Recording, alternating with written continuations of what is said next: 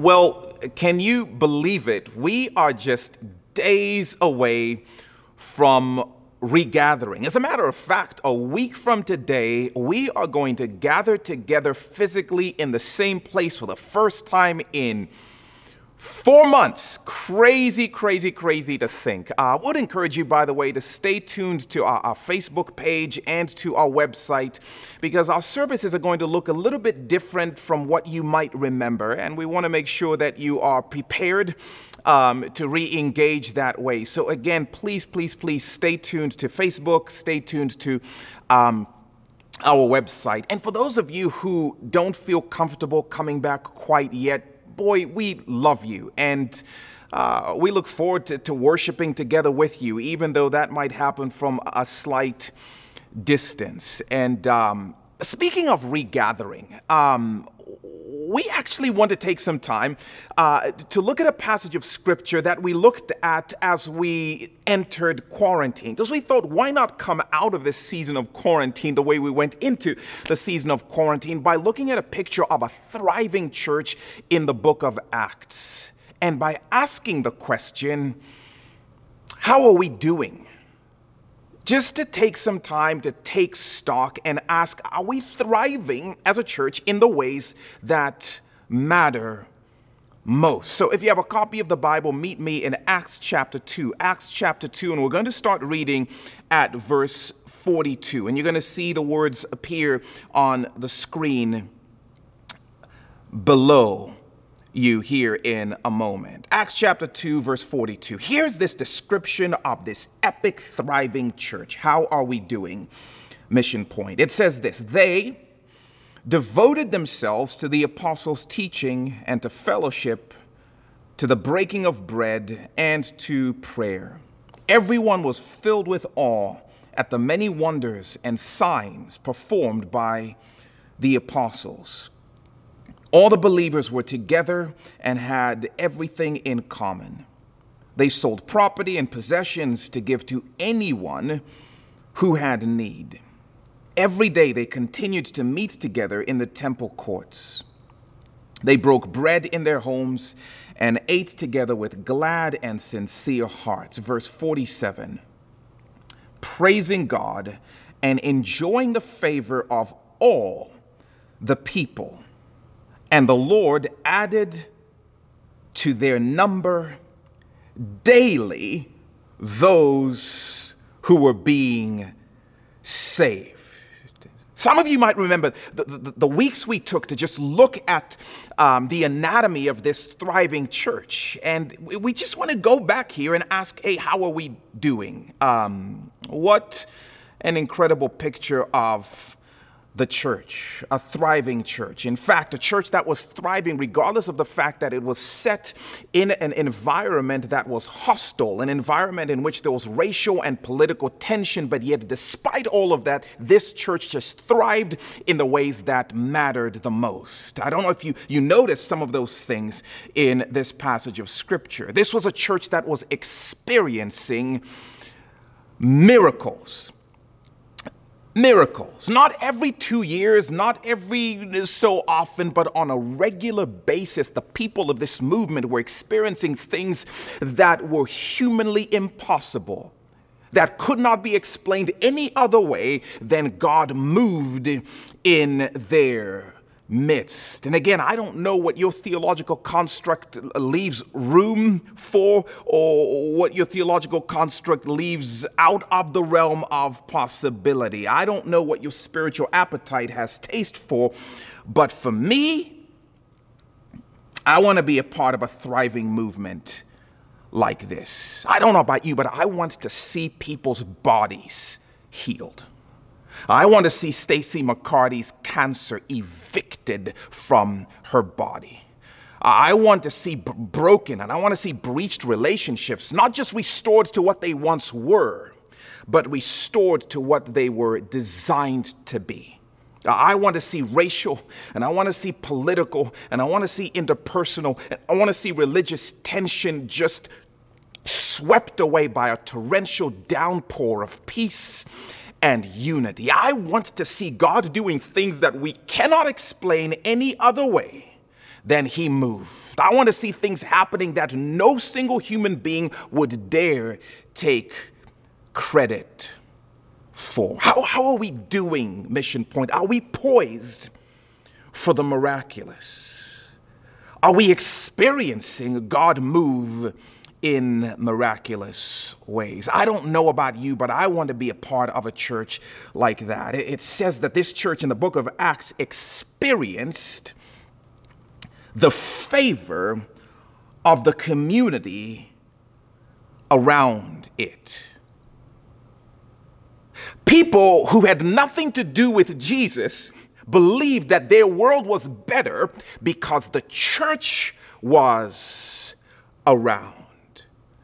Again, I don't know about you, but, but this is what I want to be accused of as part of the church of Jesus Christ. Y'all are the most forgiving and the most generous and the most genuine and the most accepting and the most kind and the most honest and the most hardworking people we've ever encountered. We may never come to your church but we hope you never leave our city. The favor of the community rested heavily on the church. I want to be a part of a church like that, where people may not believe what we believe, but by the way we live, it makes what we believe believable to them. This church in the book of Acts was experiencing favor. I don't want to be a part of a church that is accused of being judgmental, accused of being jerks. Not because of the way we stand on truth, but because of the way we live and because of our posture and the way we talk to people and the things we post online. I want to be part of a church that's experiencing the favor of its community. How are we doing? What do you think Mission Point Community Church's reputation in our county is? This church in the book of Acts experienced revival. Hmm.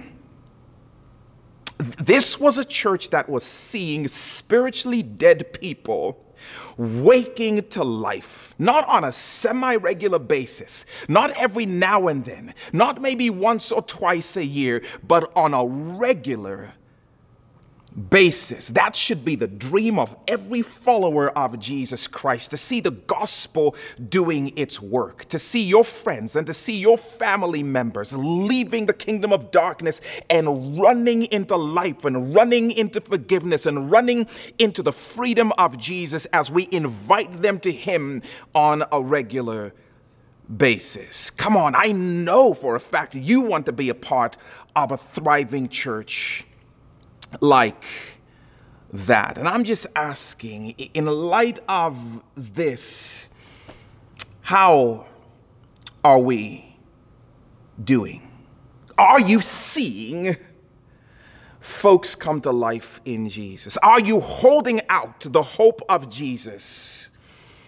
To those in the world around us, regardless of what the season is, regardless of the darkness and difficulty of the days in which we live, are you seeing hints of thriving in us? But as we looked and saw a number of months ago, um, this thriving church didn't experience all of these things by chance.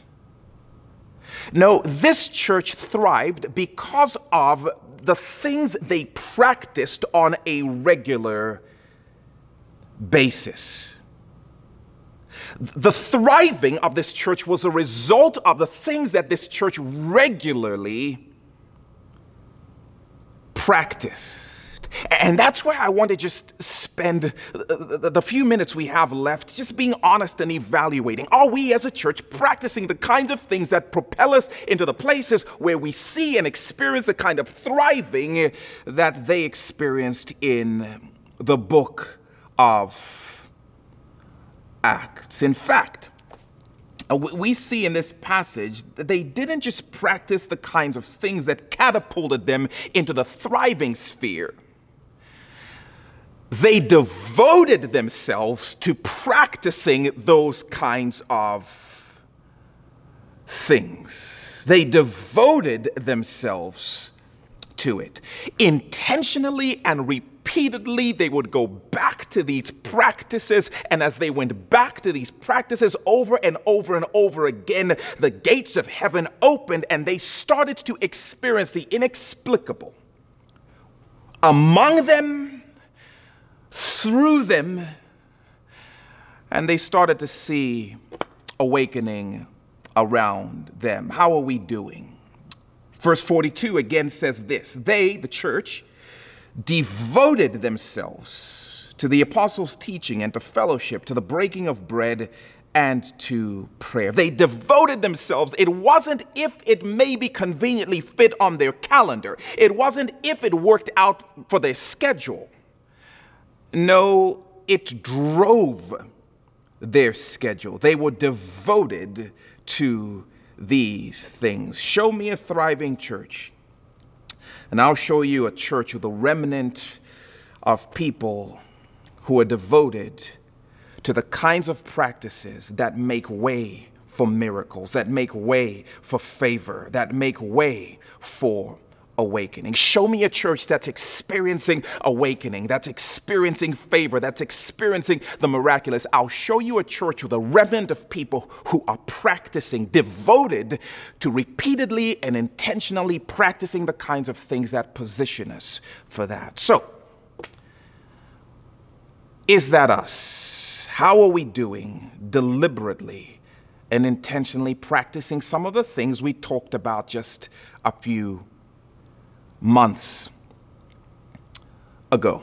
Um, are we a church with that kind of a remnant, with those kinds of practices? Well, let's find out. Hey, let's review. What were some of the things that the church in the book of Acts practiced? Verse 42 again says, They devoted themselves to the apostles' teaching and to fellowship to the breaking of bread and to prayer. Luke tells us they devoted themselves to a number of things. And I trust that even in the coming weeks, we're going to get to revisit it in some way or another, some of these practices to ask ourselves is this what we're doing? Or are we one of those churches that just hopes heaven is going to move powerfully in us, through us, and around us?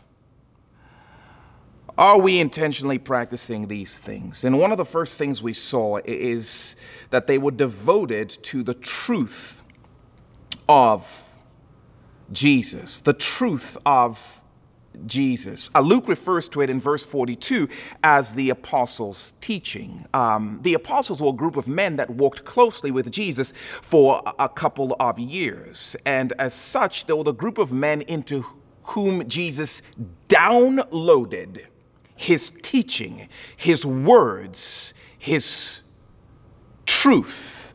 Um, therefore, the truth of Jesus came to the church through these apostles. Um, the church wasn't devoted to the apostles. The church wasn't devoted to the apostles' unique approach to teaching. The church was devoted to the truth of Jesus that came through these apostles. This was a movement of people who were hungry for the truth of Jesus, driven by the question what does Jesus have to say about this?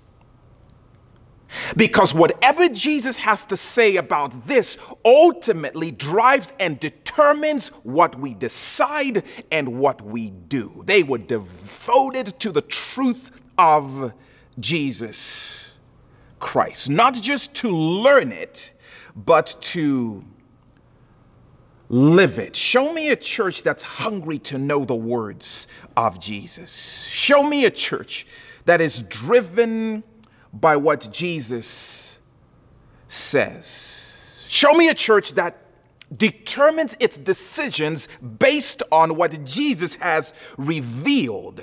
And I'll show you a church that's thriving. I'll show you a church that's experiencing favor and is experiencing the miraculous and is experiencing awakening. Um, I, I don't know about you, but I don't want to be a part of a church that's just itchy to regather.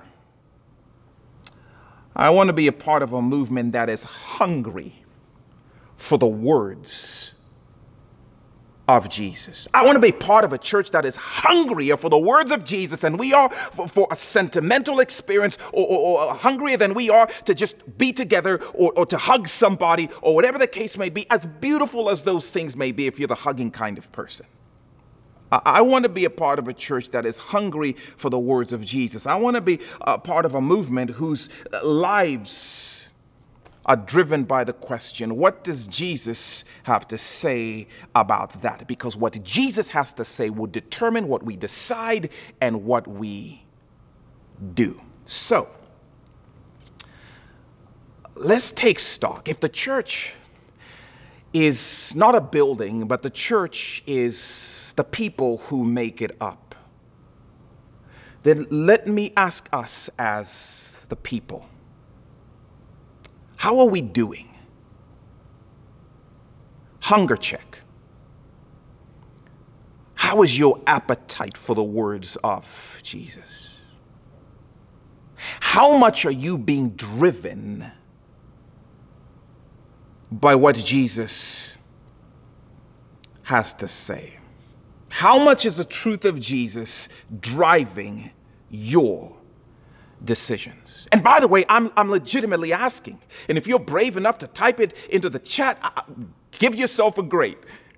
But if not, I'd encourage you to at least have a conversation with some of the people in, in your circle and, and answer this question honestly. Because listen, we can come back and we can regather, but if we come back without a hunger for the truth of Jesus, what's the point?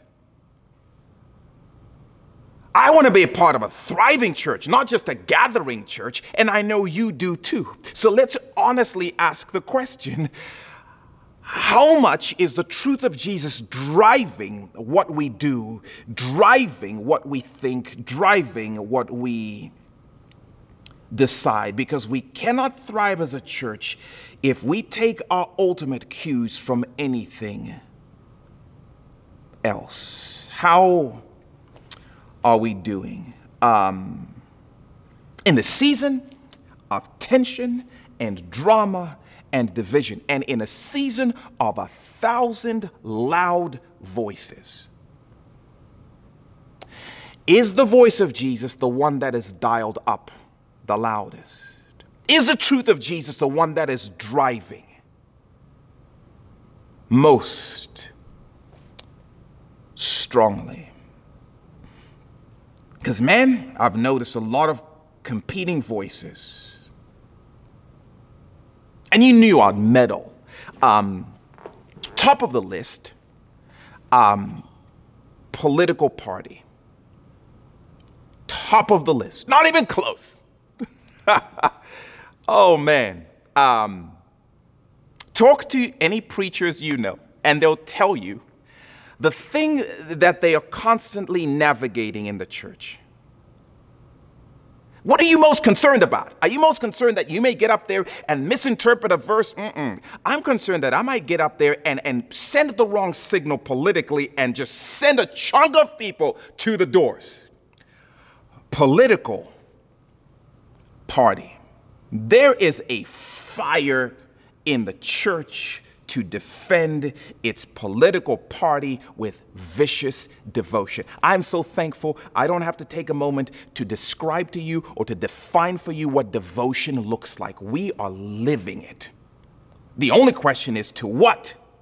I don't have to describe to you what being driven by something means.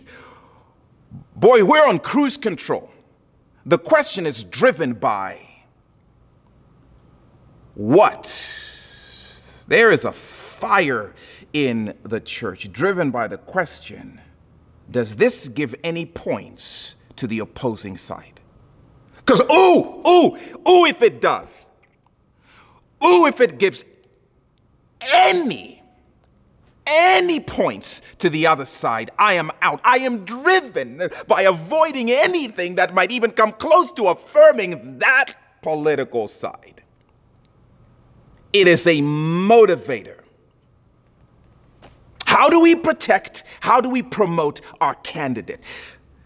Listen to me. If that's what's driving us, let's just not bother regathering.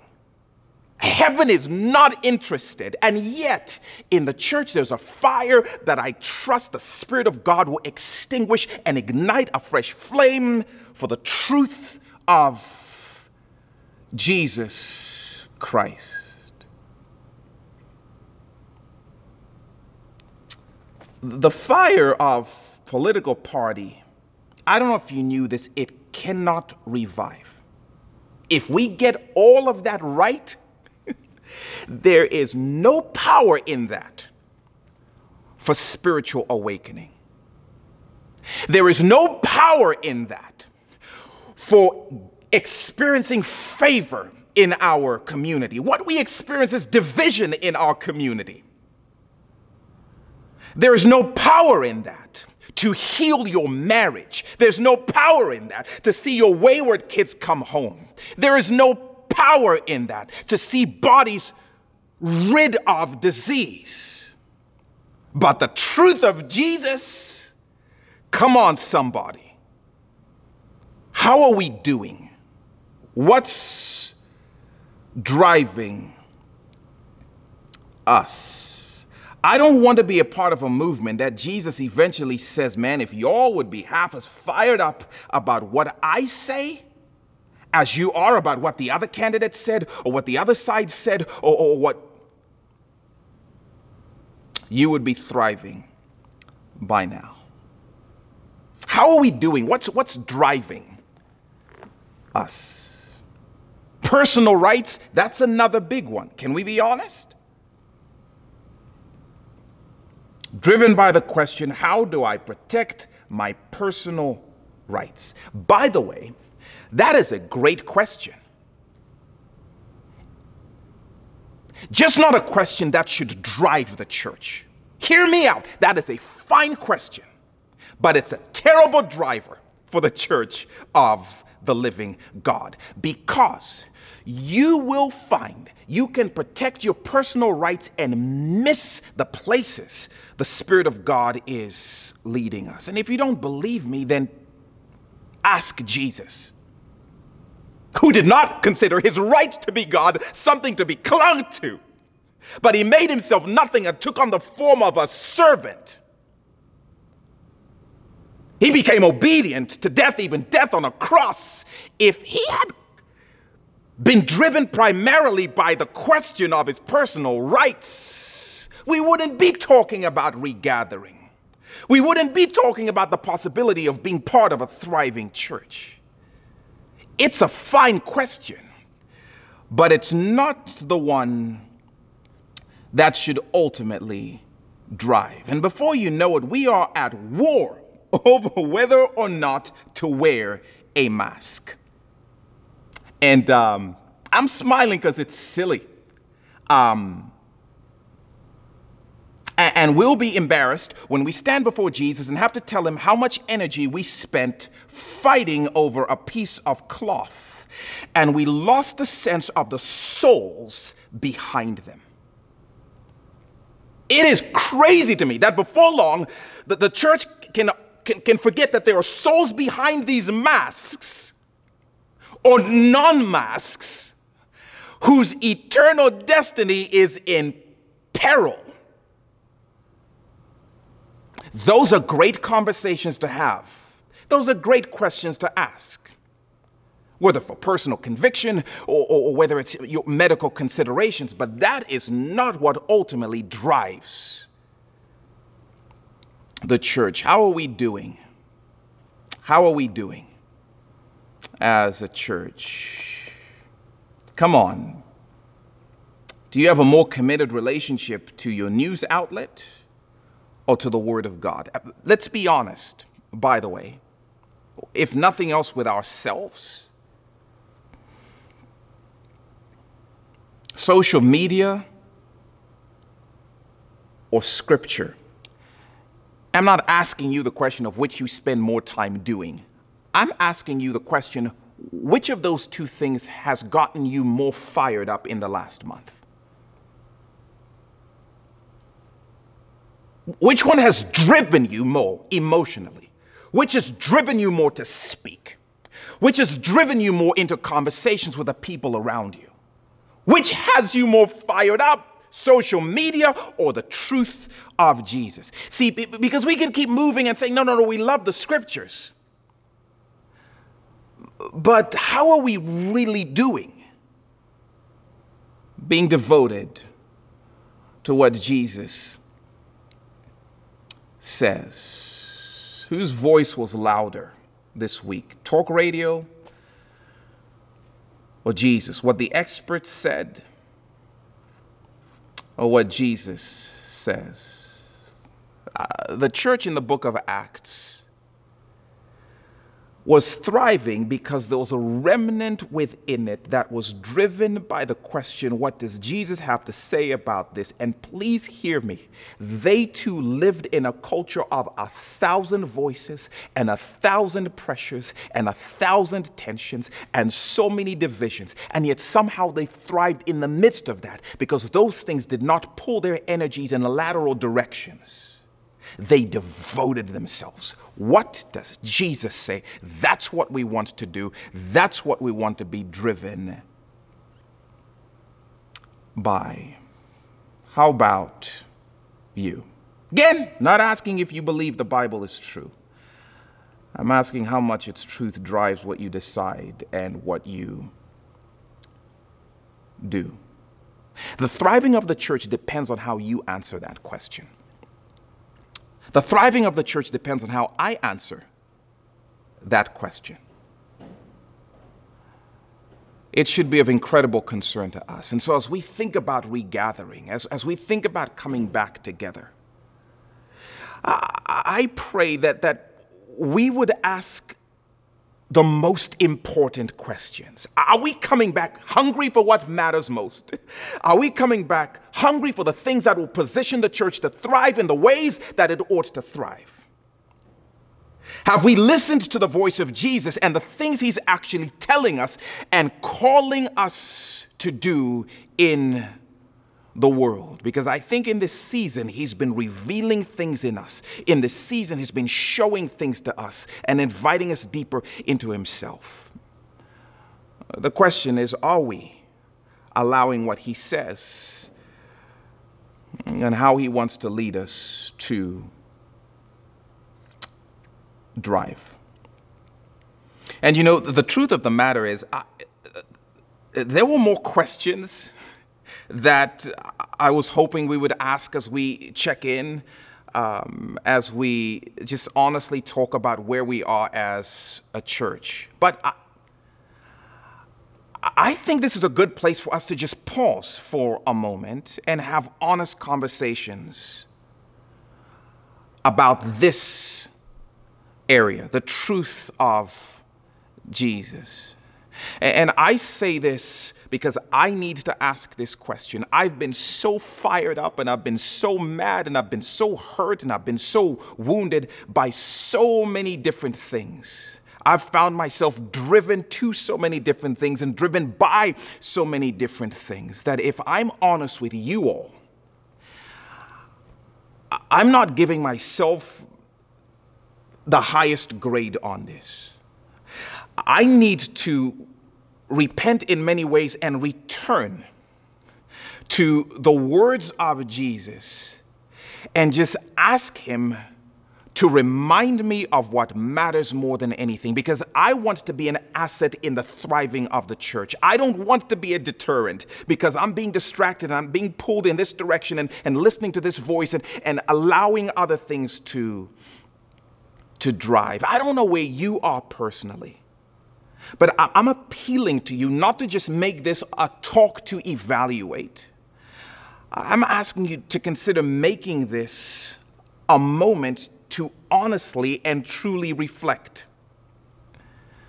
Are you devoted to the truth of Jesus? Are you being driven by the question, what does Jesus say about this? Because what Jesus says is what I want to ultimately drive me. And if you aren't sure, talk to your kids, talk to your friends.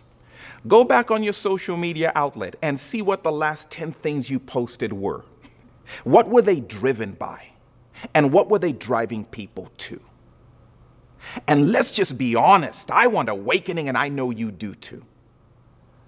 But it's not going to happen in a cheap way. It's going to happen as we devote, as we recommit ourselves to the truth of Jesus. Come on, truth of Jesus over your favorite, you know, news outlet. Truth of Jesus over your political party. Truth of Jesus over your personal rights. If we can make those declarations and start to live them, watch out, people. Gather or don't.